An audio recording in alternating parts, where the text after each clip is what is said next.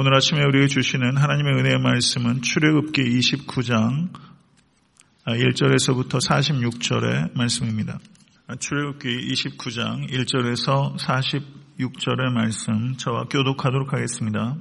제가 먼저 읽겠습니다.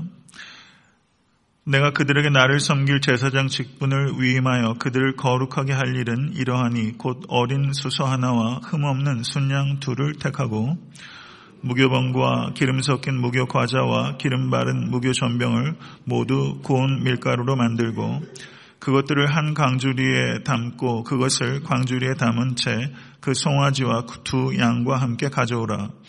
너는 아론과 그의 아들들을 회막문으로 데려다가 물로 씻기고 의복을 가져다가 아론에게 속옷과 에봇 받침 겉옷과 에봇을 입히고 흉패를 달고 에봇에 정교하게 짠 띠를 띠게 하고 그의 머리에 관을 씌우고 그 위에 거룩한 패를 더하고 관유를 가져다가 그의 머리에 부어 바르고 그의 아들들을 데려다가 그들에게 속옷을 입히고 아론과 그의 아들들에게 띠를 띄우며 관을 씌워 그들에게 제사장의 직분을 맡겨 영원한 규례가 되게 하라. 너는 이같이 아론과 그의 아들들에게 위임하여 거룩하게 할지니라. 너는 수송아지를 회막 앞으로 끌어오고 아론과 그의 아들들은 그 송아지 머리에 안수할지며 너는 회막문 여호와 앞에서 그 송아지를 잡고 그 피를 내 손가락으로 제단 뿔들에 바르고 그 피 전부를 제단 밑에 쏟을지며 내장에 덮인 모든 기름과 간 위에 있는 커플과 두 콩팥과 그 위에 기름을 가져다가 제단 위에 불사르고 그 수소의 고기와 가죽과 똥을 진 밖에서 불사르라. 이는 속죄의 제니라. 너는 또 순양 한 마리를 끌어오고 아론과 그의 아들들은 그 순양의 머리 위에 안수할지며 너는 그 순양을 잡고 그 피를 가져다가 제단 위에 주위에 뿌리고 그 순양의 각을 뜨고 그 장부와 다리는 씻어 각을 뜬 고기와 그 머리와 함께 두고 그 순양 전부를 제단 위에 불사르라. 이는 여호와께 드리는 번제요 이는 향기로운 냄새니 여호와께 드리는 화제니라. 너는 다른 순양을 택하고 아론과 그 아들들은 그 순양의 머리 위에 안수할지며 너는 그 순양을 잡고 그것의 피를 가져다가 아론의 오른쪽 귓뿌리와 그의 아들들의 오른쪽 귓뿌리에 바르고 그 오른손 엄지와 오른발 엄지에 바르고 그 피를 제단 주위에 뿌리고 제단 위에 피와 관유를 가져다가 아론과 그의 옷과 그의 아들들과 그의 아들들의 옷에 뿌리라. 그와 그의 옷과 그의 아들들과 그의 아들들의 옷은 옷이 거룩하니라. 또 너는 그 순양의 기름과 기름진 꼬리와 그것의 내장에 덮인 기름과 간 위에 거풀과 두 콩팥과 그것들 위에 기름과 오른쪽 넓적다리를 가지라. 이는 위임식의 순양이라. 또 여호와 앞에 있는 무교병 광주리에서 떡 한 개와 기름 바른 과자 한 개와 전병 한 개를 가져다가 그 전부를 아론의 손과 그의 아들들의 손에 주고 그것을 흔들어 여호와 앞에 요제를 삼을 치며 넌 그것을 그들의 손에서 가져다가 제단 위에서 번제물을 더하여 불사르라. 이는 여호와 앞에 향기로운 냄새니 곧 여호와께 드리는 화제니라. 너는 아론의 위임식 순양의 가슴을 가져다가 여호와 앞에 흔들어 요제를 삼으라. 이것이 내 분깃이니라. 너는 그 흔든 요제물 곧 아론과 그의 아들들의 위임식 순양의 가슴과 넓적다리를 거룩하게 하라. 너는 이스라엘 자손이 아론과 그의 자손에게 돌릴 영원한 분깃이요 거제물이니 곧 이스라엘 자손이 화목제의 제물 중에서 취한 거제물로서 여호와께 드리는 거제물이라. 아론의 성인은 후에 아론의 아들들에게 돌리치니 그들이 그것을 입고 기름 부음으로 위임을 받을 것이며 그를 이어 제사장이 되는 아들이 회막에 들어가서 성소에 섬길 때에는 이레 동안 그것을 입을지니라. 너는 위임식 순양을 가져다가 거룩한 곳에서 그 고기를 삶고 아론과 그의 아들들은 회막문에서 그 순양의 고기와 광주리에 있는 떡을 먹을지라. 그들은 속죄물 곧 그들을 위임하며 그들을 거룩하게 하는 데 쓰는 것을 먹되 타인은 먹지 못할지니 그것이 거룩하기 때문이라. 위임식 고기나 떡이 아침까지 남아있으면 그것을 불에 사를지니 이는 거룩한 즉 먹지 못할지니라. 너는 내가 내게 한 모든 명령대로 아론과 그의 아들들에게 그같이 하여 이레 동안 위임식을 행하되 매일 수송아지 하나로 속죄하기 위하여 속죄제를 드리며 또 제단을 위하여 속죄하여 깨끗하게 하고 그것에 기름을 부어 거룩하게 하라. 너는 이레 동안 제단을 위하여 속죄하여 거룩하게 하라. 그리하면 지극히 거룩한 제단이 되리니 제단에 접촉하는 모든 것이 거룩하리라. 내가 제단 위에 드릴 것은 이러하니라. 매일 일 년 된 어린 양 두 마리니 한 어린 양은 아침에 드리고 한 어린 양은 저녁 때 드릴지며 한 어린 양의 고운 밀가루 십분의 일 에바와 지은 기름 사분의 일 흰을 더하고 또 전제로 포도주 사분의 일 흰을 더할지며 한 어린 양은 저녁 때 드리되 아침에 한 것처럼 소제와 전제를 그것과 함께 드려 향기로운 냄새가 되게 하여 여호와께 화제로 삼을지니 이는 너희가 대대로 여호와 앞 회막문에서 늘 드릴 번제라. 내가 거기서 너희와 만나고 내게 말하리라. 내가 거기서 이스라엘 자손을 만나리니 내 영광으로 말미암아 회막이 거룩하게 될지라. 내가 그 회막과 제단을 거룩하게 하며 아론과 그의 아들들도 거룩하게 하여 내게 제사장 직분을 행하게 하며 내가 이스라엘 자손 중에 거하여 그들의 하나님이 되리니 그들은 내가 그들의 하나님 여호와로서 그들 중에 거하려고 그들을 애굽 땅에서 인도해낸 줄을 알리라. 나는 그들의 하나님 여호와니라. 아멘. 하나님의 말씀입니다. 출애굽기 오늘 본문 말씀 이십구 장은 그 제사장을 어떻게 거룩하게 구별할 것인가 그리고 어떻게 위임하는가에 대한 규정이 기록되어 있는 말씀입니다. 동일한 내용이 좀 더 심화가 돼서 상세하게 레위기 팔 장 일 절부터 삼십육 절에 기록되어 있습니다. 오늘 본문 말씀을 이해하기 위해서는 구약의 제사법에 대해서 저희가 이해가 필요합니다. 구약의 제사법은 지금 잘 보이시는지 모르겠는데요. 그 목적에 따라 제사법이 다섯 가지로 구분이 되고요. 그리고 제사의 방법에 따라 네 가지로 구분이 됩니다. 목적에 따라 몇 가지요? 다섯 가지. 그리고 방법에 따라 네 가지. 목적에 따라 어떻게 구분이 되냐면 속죄제, 번제, 화목제, 소제, 속건제 이렇게 목적에 따라 다섯 가지로 구분이 됩니다. 오늘 본문을 보시면 십사 절에 속죄제가 언급이 되고 있고요. 십팔 절에 번제, 이십팔 절에 화목제, 사십일 절에 소제가 기록되어 있습니다. 속건제만 오늘 본문에 언급되어 있지 않고 다섯 가지 제사의 그 분류 중에서 네 가지가 오늘 본문에 나타나고 있고 그 다음 방법에 따라서는 화제, 요제, 거제, 전제 이렇게 네 가지가 언급이 방법이 있는데 오늘 본문을 보면 십팔 절의 화제, 이십사 절의 요제, 이십팔 절의 거제, 사십 절의 전제에 대한 언급이 기록되어 있습니다.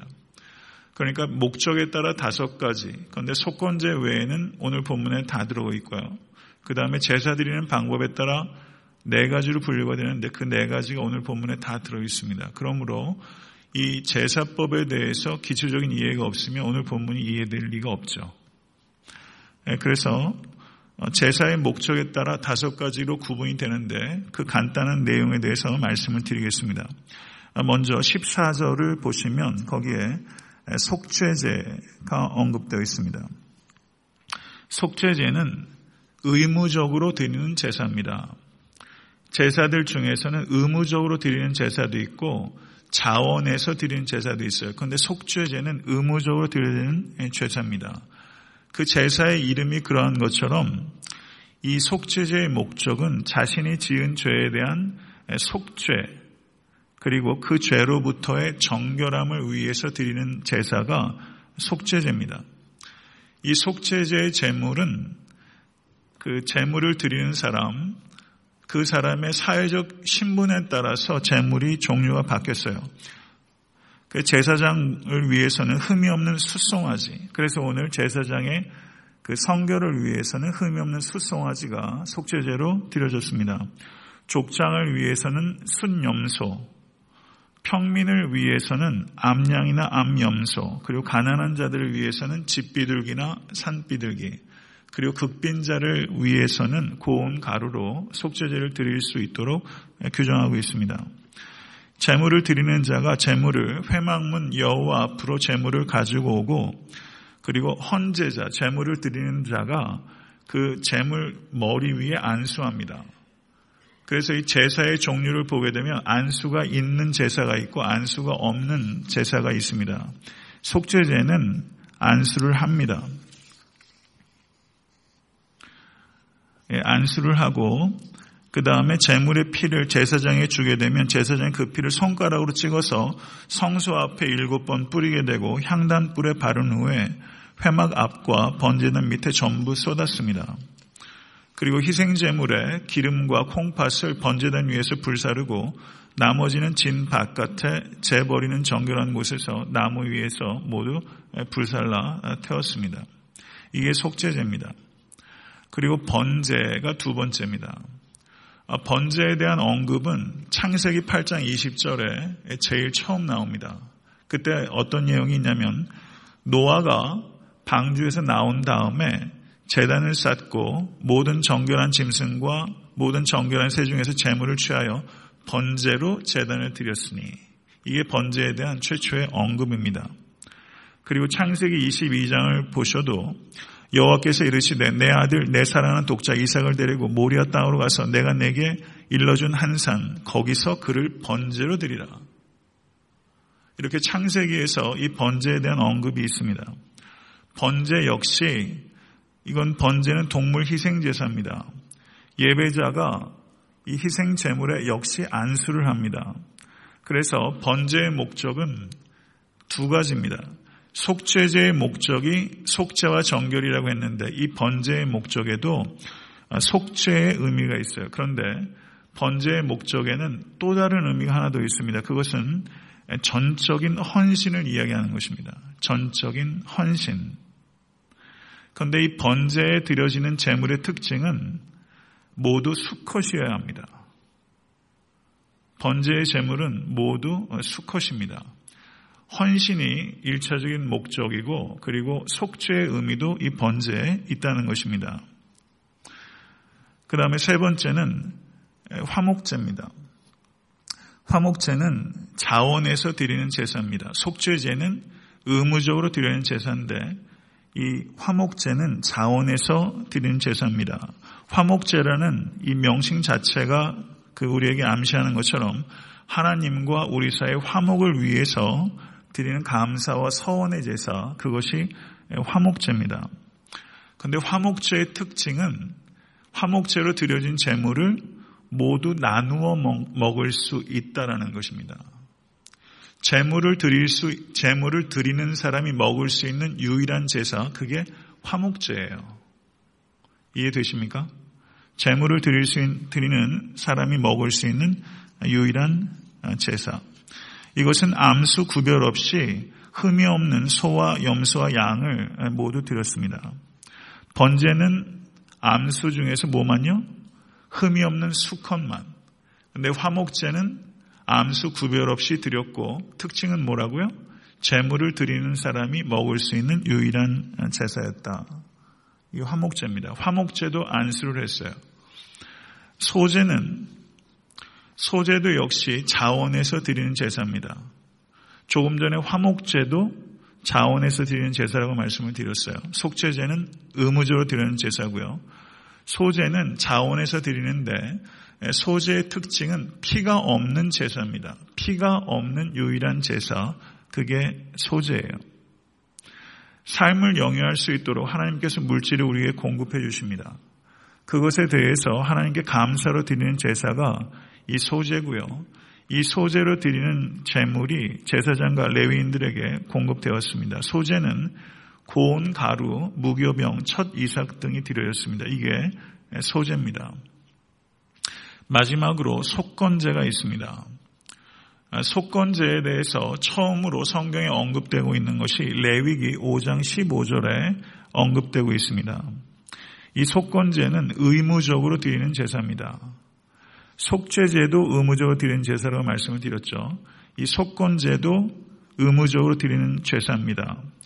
이 속건제 역시 이 속자라는 말이 의미하는 것처럼 죄에 대해서 용서를 구하는 제사인데 속죄제는 하나님께 범한 죄에 대해서 용서를 구하는 제사고 속건제는 사람과의 관계 속에서 행한 죄악과 허물들에 대해서 용서를 구하는 죄입니다. 그러니까 속죄죄와 속건죄 역시 용서를 구하는 그 대속의 의미가 있는데, 속죄죄는 하나님과의 관계성 속에서의 죄, 속건죄는 인간과의 관계성 속에서의 죄입니다. 그렇게 보자면 십 계명 중에서 일 계명부터 사 계명까지 범한 죄에 대한 속죄가 속죄죄라고 한다면, 오 계명부터 십 계명까지의 계명을 어긴 죄에 대한 속죄는 이 속건죄에 해당된다고 할 수 있습니다. 속죄죄는 배상할 수 없는 죄에 대해서 용서를 구하는 것이 속죄죄고, 속건죄는 배상할 수 있는 사람과의 관계성 속에서의 용서를 구하는 죄가 이 속건죄라고 할 수 있습니다. 이게 이제 제가 대략적으로 제사의 그 목적에 따라서 다섯 가지로 분류한 것을 제가 말씀을 드렸고요. 아까 다시 한번 요약을 드리면 뒤에 잘 안 보이실 것 같은데요. 어, 속죄죄는 의무적으로 드리는 죄였고, 속건죄도 의무적으로 드리는 죄였고, 나머지 세 개의 제사는 자원해서 드릴 수 있는 제사입니다. 근데 번제는 자원해서 드리기도 하고 의무적인 성격도 있습니다. 그리고 소제를 제외한 나머지 모든 제사들은 속죄제와 번제와 화목제는 안수를 했고요. 그 다음에 속건제는 안수를 했을 가능성이 있다, 이렇게 학자들이 보고 있습니다. 제사장의 몫은 모든 제사가 다 있었고요. 제물을 드리는 사람에게 목이 있는 것은 화목제만 있습니다. 화목제만 제물을 드리는 사람이 먹을 수 있었어요. 이것이 간략하게 제가 요약을 드린 겁니다. 그러면 그 제사의 방법에 따라서 네 가지로 구분이 되는데요. 화제는 화제, 불로 태워서 드리는 제사가 화제예요.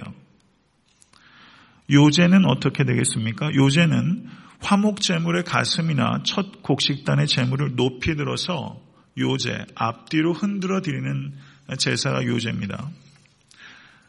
요제에 대한 언급은 레위기 칠 장 삼십 절 등에 있고요. 거제, 거제로 드릴 때는 어떠한 제사를 거제로 드리는가? 거제는 땅의 첫 소산물을 드릴 때, 십일조를 드릴 때, 전리품을 드릴 때 거제로 드립니다. 화목제물의 희생제물의 우편 뒷다리를 드릴 때 위아래로 흔들어 드리는 것, 위아래로 흔들어 드리는 것이 거제고요.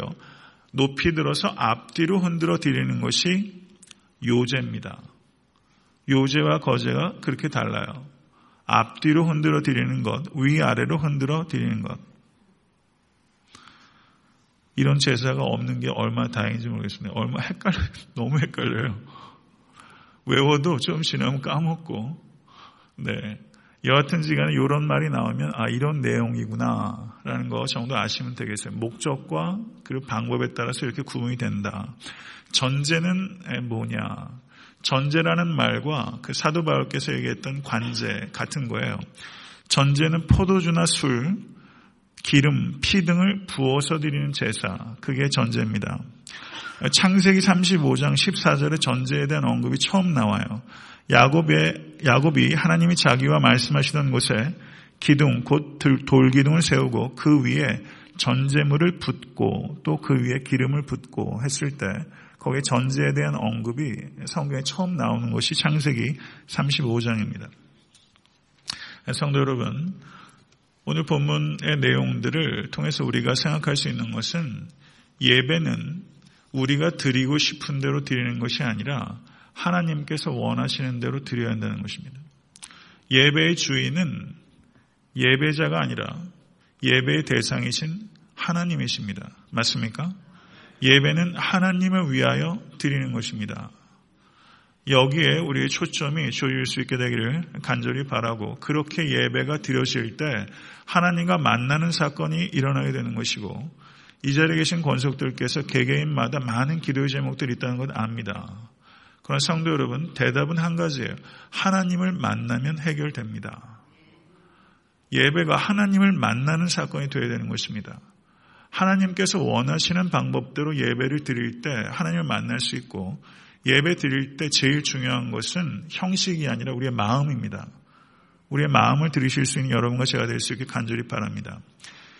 제사장을 성결케 하고 저들을 위임할 때 제일 중요한 초점은 무엇입니까? 지금 이와 같이 목적에 따라 다섯 가지 그리고 방법에 따라 네 가지를 분류했는데 이와 같이 하는 이유가 뭐예요? 제사장을 성결케 하기 위한 것입니다. 하나님께 쓰임받기 원하십니까? 하나님께 쓰임받는 여러분의 가정과 직장과 일터 그리고 사업될 수 있길 간절히 바랍니다. 하나님께 쓰임받는 것이 그럼 조건이 무엇입니까? 그것은 우리의 성결이라는 뜻입니다. 신약시대 우리는 예수 그리스도 안에서 우리는 모두 제사장입니다. 오늘 본문에 제사장을 정결케 했던 이 의식들은 예수 그리스도 안에서 완전히 영단번에 성취된 것입니다.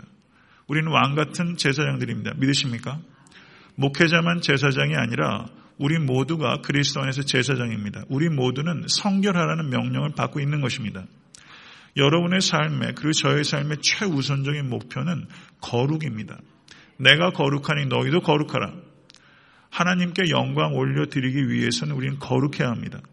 거룩함이 없이는 주를 보지 못합니다. 주를 보기 원하십니까? 마음이 청결한 자가 되실 수 있게 간절히 바랍니다. 마음이 청결한 자에게 주어지는 복이 하나님을 보는 것입니다. 하나님의 얼굴을 구하시는 이 아침 될 수 있게 되기를 간절히 축원합니다. 큰 집에는 금그릇과 은그릇뿐 아니라 나무그릇과 질그릇도 있어 귀하게 쓰는 것도 있고 천하게 쓰는 것도 있으니 그러므로 누구든지 이런 것에서 자기를 깨끗하게 하게 하면 귀히 쓰는 그릇이 되고 거룩하고 주인의 쓰심에 합당하며 모든 선한 일에 준비함이 되리라. 아멘. 성도님들의 사업이 귀히 쓰는 그릇 될 수 있기를 바랍니다. 내가 금그릇이냐 질그릇이냐 하는 게 중요한 게 아니라 깨끗한 그릇인가 하는 게 중요한 거예요. 깨끗한 그릇 되시면 하나님의 능력의 통로가 될 수 있게 될 줄을 믿습니다. 말씀을 요약하도록 하겠습니다. 현대 많은 성도들이 무기력하고 교회가 무기력합니다. 그 이유는 성결의 능력을 잃어버렸기 때문입니다. 성결의 능력을 회복하면 강력한 성도가 될 수 있습니다. 세상의 부패상을 회복시키기 위해서는 교회가 성결의 능력을 회복해야 되는 것입니다. 성도 여러분, 하나님을 사랑하십니까? 하나님을 사랑하시는 권속되실 수 있길 간절히 바랍니다. 그러면 하나님을 내가 얼마나 사랑하는지 어떻게 합니까? 내가 얼마나 성결을 추구하는가? 그것이 내가 하나님을 얼마나 사랑하는가? 바로 그것의 척도예요. 여러분이 성결을 추구하는 만큼 하나님을 사랑하는 것입니다. 그럼 성결은 무엇입니까? 세상사로부터 도피하는 것이 성결이 아닙니다. 기독교적인 성결은 세상 일로부터 도피하는 것이 아니라 세상 가운데로 더 깊이 들어가서 저 한번 따라하시죠. 열심히 일하는 성결. 성경적인 성결은 열심히 일하는 성결이에요. 이 표현을 기억하세요. 열심히 일하는 성결에 내 삶의 자리를 회피하는 것이 아니라 그 자리에서 열심히 일하는 성결이에요. 성도 여러분, 올 한 해 살아가시면서 우리가 집중해야 되는 것은 네가 변해야 된다 해서는 안 돼요. 내가 변해야 되는 것입니다. 다른 교회가 변해야 된다. 우리가 흔히 그렇게 얘기를 해요. 아니, 우리 교회가 변해야 돼요. 내가 먼저 변해야 되는 것입니다. 올 한 해 거기에 집중하실 수 있기를 간절히 바랍니다. 애틀랜타 섬기는 교회가 이천십육 년도에 부흥이 일어나기를 간절히 바랍니다. 그런데 부흥은요, 조바심의 대상이 아니라 기다림의 대상입니다. 개인의 부흥도 마찬가지고 교회의 부흥도 마찬가지고 이 땅의 부흥도 마찬가지예요. 조바심 낸다고 부흥하는 게 아니에요. 기다림의 대상이에요. 그러면 뭘 하고 기다려요? 성결을 추구하면서 기다리는 거예요. 내가 성결해지고 교회가 성결해지고 부흥을 기다리십시오. 그러면 부흥이 임하게 될 줄 믿습니다. 성도 여러분, 여러분의 직장과 학업과 사업도 마찬가지예요. 성결을 추구하십시오. 그리고 형통을 기다리십시오. 하나님께서 부어주시게 될 줄 믿습니다. 제일 중요한 것은 성결입니다. 성결이 회복돼야 축복이 축복이 되는 것입니다. 이것을 기억하시고 올 한 해 더욱더 성결을 초점으로 삼으시는 여러분과 제가 될 수 있게 간절히 바랍니다. 성결이 축복의 통로입니다. 성결이 능력의 통로입니다. 만약에 성결이 없이 돈이 부어진다면 그것은 돈이 아니라 독이에요. 성결을 잃어버리고 우리에게 주어지는 명예, 성도 여러분, 사람이 추해집니다. 성결을 놓쳐버리고서 우리에게 주어지는 것은 여한 것도 복이 아니에요. 이것을 기억하시고 성결해지실 수 간절히 바라고, 성결 자체가 축복입니다. 하나님을 닮는 축복이 여러분과 저에게 있을 수 있게 되기를 우리 주 예수 그리스도 이름으로 간절히 축원합니다. 주님 가르쳐 주신 기도로 예배를 마치겠습니다.